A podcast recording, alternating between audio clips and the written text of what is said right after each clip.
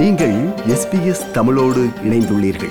SBS dot com dot AU forward slash Tamil எனும் இணையத்தின் மூலம் மேலும் பல சிறப்பான நிகழ்ச்சிகளை நீங்கள் கேட்கலாம்.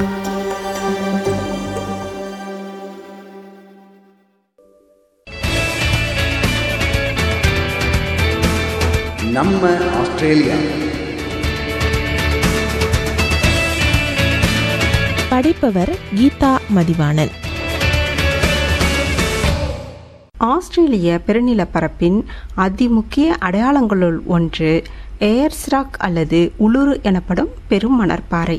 சுமார் அறுநூறு மில்லியன் ஆண்டுகளுக்கு முன்பு உருவானதாக அறியப்படும் இந்த மணற்பாறை உலக பாரம்பரிய களங்கள் பட்டியலில் இடம்பெற்றுள்ளது. உலகிலேயே இரண்டாவது மிகப்பெரிய ஒற்றைப்பாறை என்னும் சிறப்பை உடையது இது. முதலாவது என்ற பெருமையை மேற்கு ஆஸ்திரேலியாவின் அகஸ்டஸ் குன்று பெற்றிருக்கிறது. சரி ஒரு நாட்டின் அடையாளம் என்று சொல்லத்தக்க வகையில் ஒரு பாறையில் அப்படி என்ன சிறப்பம்சம் இருக்கக்கூடும் என்று தானே தோன்றுகிறது. உளுரு பற்றி அறிந்தால் உண்மையில் வியப்பு பெருகும். உளுரு பாறையில் காற்று மற்றும் நீர் அரிப்பினால் உருவான பள்ளத்தாக்குகள் விளிம்புகள் குகைகள் மழைநீர் தேங்கியதால் உருவான குழிவுகள் என இயற்கை வரைந்த நில காட்சிகள் ஏராளம். உளுருவின் உண்மை நிறம் சாம்பல் வண்ணம் என்றாலும் ஏராளமான இரும்பு துகள்களை கொண்டிருப்பதால் தொலைவிலிருந்து பார்க்கும்போது துருவேறியது போல செங்காமட்டை நிறம் காட்டுவது இதன் சிறப்பு. செங்காமட்டை வண்ணம் மட்டுமல்லாது செந்தழல் சிவப்பு அடர் சிவப்பு நீலம் ஊதா என ஒரே நாளில் பல வண்ணங்கள் காட்டி வசீகரிக்கும் உளுரு பாறையை பார்க்க தவறவிடக்கூடாத தருணங்கள் சூரிய உதயமும் சூரிய அஸ்தமனமும். இந்த வேளைகளில் இப்பாறை செக்கச் செவேல் என்று காட்சியளிக்கும். உளுருவில் உள்ள குகைகளில் பாறை ஓவியங்கள் காணப்படுகின்றன. அனாங் மக்களின் கனவு கால கதைகள் இங்கு ஓவியங்களாக சித்தரிக்கப்பட்டுள்ளன. இந்த ஓவியங்களின் வயது ஐயாயிரம் வருடங்கள் இருக்கலாமாம். இன்றும் அந்த பகுதியில் வாழும் அனாங்கு பழங்குடி மக்களிடம் புள்ளி ஓவியம் வரைதல் உடலில் வரைந்து கொள்ளுதல் பாரம்பரிய நடனமாடுதல் கதை சொல்லல் இயற்கையில் கிடைக்கும் உணவுகளை சேகரித்தல் போன்ற பல பாரம்பரிய பழக்கங்களை காணலாம். அனாங்கு மக்களின் பாரம்பரிய பாடல்களுள் ஒன்று இது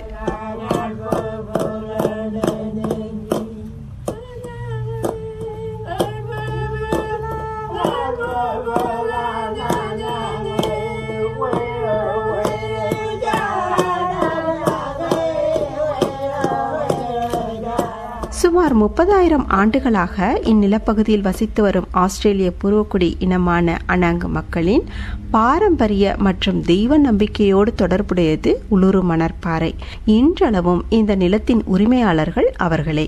கடும் போராட்டங்களுக்கும் சமரசங்களுக்கும் பிறகு ஆயிரத்தி தொள்ளாயிரத்தி எண்பத்தி ஐந்தில் ஆஸ்திரேலிய அரசுக்கும் அணங்கு பூர்வகுடியினருக்கும் இடையில் தொண்ணூத்தொன்பது ஆண்டுக்கான கூட்டு பராமரிப்பு ஒப்பந்தம் ஏற்பட்டது. அதன் பெயரிலேயே இன்று உளுருவும் அதை சார்ந்த பகுதிகளும் சுற்றுலா தலமாக கொண்டாடப்படுகின்றன.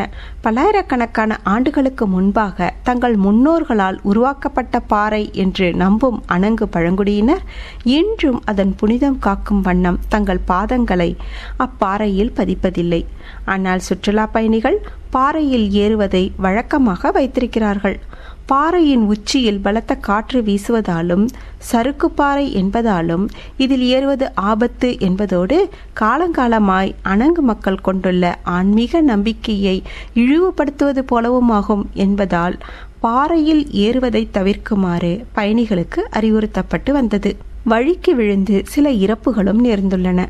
அறிவுறுத்தல்களும் வேண்டுகோள்களும் அலட்சியப்படுத்தப்பட்டு வந்த தருவாயில் ரெண்டாயிரத்தி பத்தொன்பதாம் ஆண்டு அக்டோபர் மாதம் இருபத்தி ஆறாம் நாள் முதல் உளுரு பாறையின் மேல் ஏறுவதற்கு தடை விதிக்கும் அரசாணை தற்போது பிறப்பிக்கப்பட்டிருக்கிறது. தங்கள் பல்லாண்டு கால போராட்டத்துக்கு பலன் கிடைத்திருப்பதாக அனங்கு பூர்வக்குடி மக்கள் மகிழ்ச்சி தெரிவிக்கிறார்கள். முப்பத்தி நான்கு வருடங்களுக்கு முன்பு இதே போல அக்டோபர் இருபத்தி ஆறில் தான் இந்நிலத்தின் உரிமையாளர்களான அணங்கு மக்களிடம் இதன் உரிமை முறையாக ஒப்படைக்கப்பட்டது. அணங்கு மக்களின் நம்பிக்கைகளுக்கு மதிப்பளித்து சில இடங்களில் புகைப்படம் எடுப்பதும் தடை செய்யப்பட்டுள்ளது. ஒரு கோவிலுக்கும் ஒரு தேவாலயத்துக்கும் ஒரு மசூதிக்கும் இணையாக உளுருவை புனித தலமாக மதிக்க வேண்டியதன் அவசியத்தை வலியுறுத்தி பல குரல்கள் உரத்து ஒலித்து கொண்டுதான் இருக்கின்றன அவற்றுள் ஒன்று இது Many visitors have travelled from around Australia and across the globe to explore the magnificent red centre of Australia. However, it is important that all visitors understand and respect the spiritual importance attached to these sites by their traditional owners. Unlike other geological wonders like the Great Barrier Reef or the Grand Canyon, Uluru and Katajuta is much more than just another tourist attraction. Instead, we ask you to think of it more like the Sistine Chapel, the Western Wall in Jerusalem, or the Great Mosque in Mecca.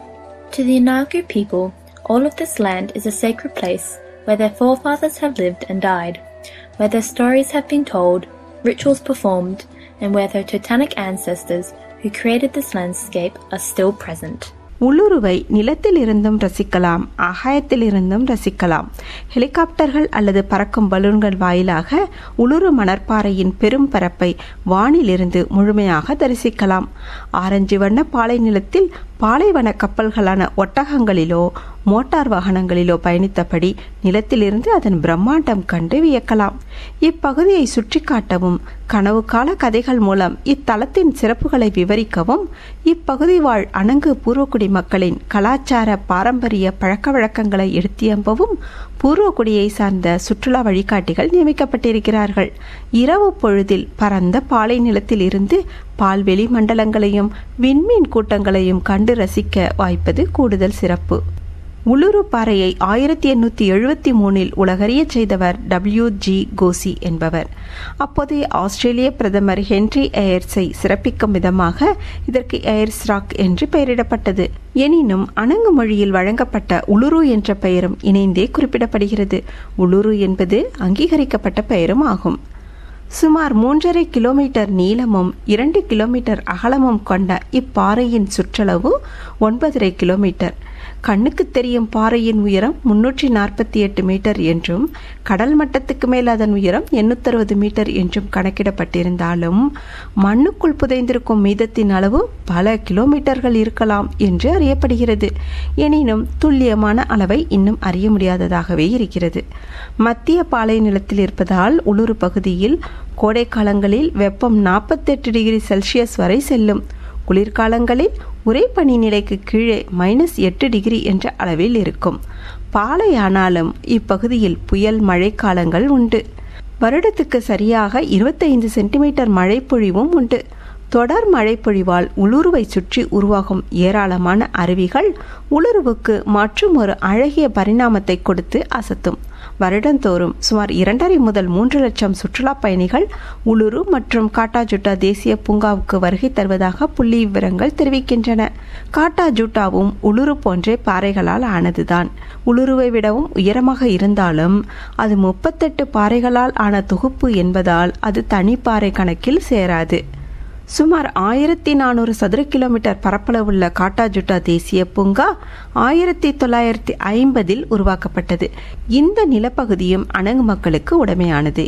இந்த நிலப்பகுதி முழுவதும் பாலை நிலமாக இருந்தாலும் இங்கும் இருபத்தோரு வகை விலங்குகளும் நூற்றி எழுபத்தெட்டு வகை பறவைகளும் நான்கு வகை தவளைகளும் எழுபத்தாறு வகை பள்ளி மற்றும் ஓணான் வகைகளும் இருப்பதாக ஆய்வுகள் தெரிவிக்கின்றன.